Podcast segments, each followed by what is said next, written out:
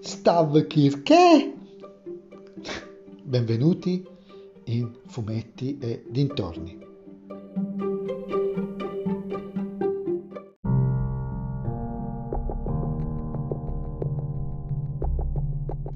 Salve a tutti, oggi parleremo di Dampir 251 della Sergio Bonelli editore.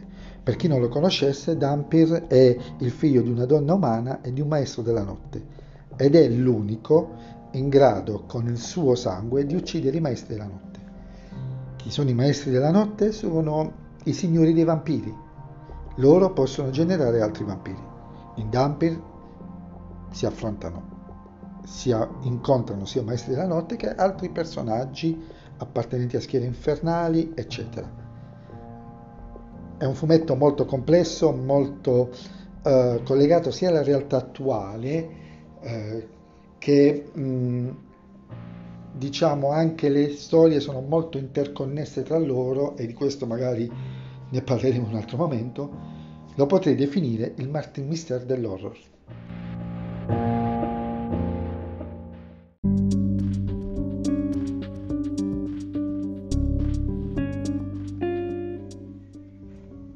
Scritto da Maurizio Principato e disegnato da Arturo Lozzi, Stavkirk, spero di stare a pronunciarlo bene, è una storia ambientata in Norvegia e principalmente nelle famose chiese norvegesi, molto belle, andatele a cercare su internet, che si chiamano appunto Stavkirk, che sono delle chiese fatte completamente in legno.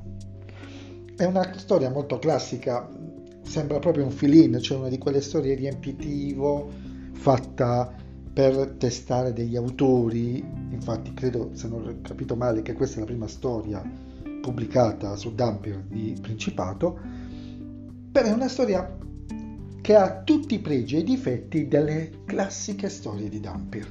Perché come vi dicevo, Dampier è un fumetto che uh, si rifà molto a ciò che alla storia, alle tradizioni e quant'altro, le sfrutta pieno io l'ho definito il Martin Mister dell'horror, perché anche in questa storia, in 3-4 pagine, butta dentro decine di argomenti, tra cui le Stavkirk, il black metal norvegese e le sue conseguenze alle chiese, sulle chiese in legno, andatela a cercare.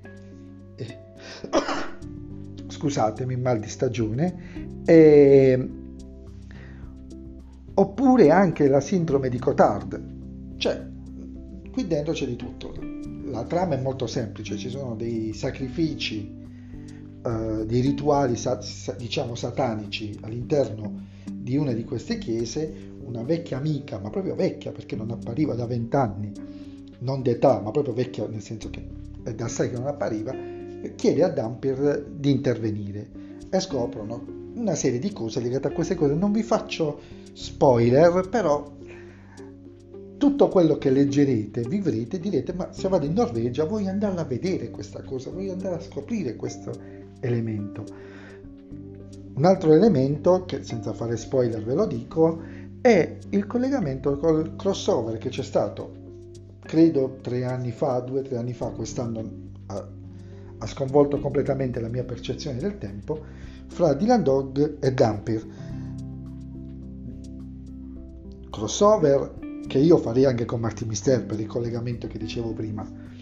La storia è strutturata bene, ha tutti i pregi di Dampir, ovvero i riferimenti culturali, sociali, storici e anche il peggior difetto, quello che io ripeterò in ogni puntata che tratterò di Dampir, ovvero si conclude troppo velocemente. Sembra quasi che le 96 pagine di storia siano talmente compresse di, piene di informazioni che si arriva all'attimo finale con tre pagine.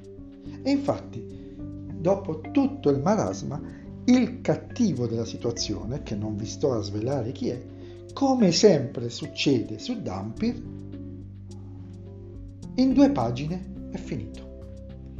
Questa grande minaccia sparisce in non nulla. Così. Non mi piace questa cosa, l'ho sempre pensata, lo ripeterò finché nel mio piccolo la possa ripetere, però devo essere sincero, in buona sostanza, l'album, l'albo è veramente scritto bene, disegnato bene, la copertina di Andrea Riboldi è una garanzia anche se sul lungo termine il suo stile sta a mio avviso cominciando un po' a stancarmi per me.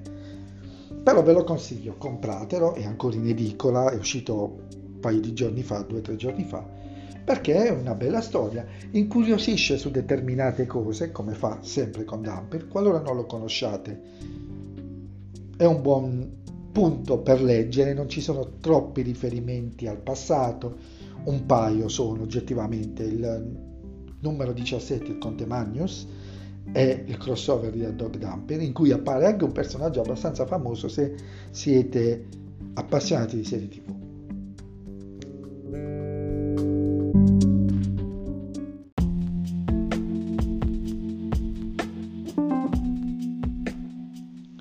E con questo concludo il mio secondo podcast All'inizio avevo pensato sinceramente di farli settimanalmente, però leggo parecchio, ho tante cose da leggere e li faccio man mano che ho cose da leggere, cose da vedere, cose da giocare, principalmente da leggere soprattutto fumetti. Però magari se ho il tempo lo faccio. Il concetto che voglio portarmi dietro questa cosa che non mi deve dare dei ritmi, deve dare, devo avere io la, il tempo di poterlo fare. Vi ringrazio ai miei 5 manzoniani ascoltatori e buon proseguimento.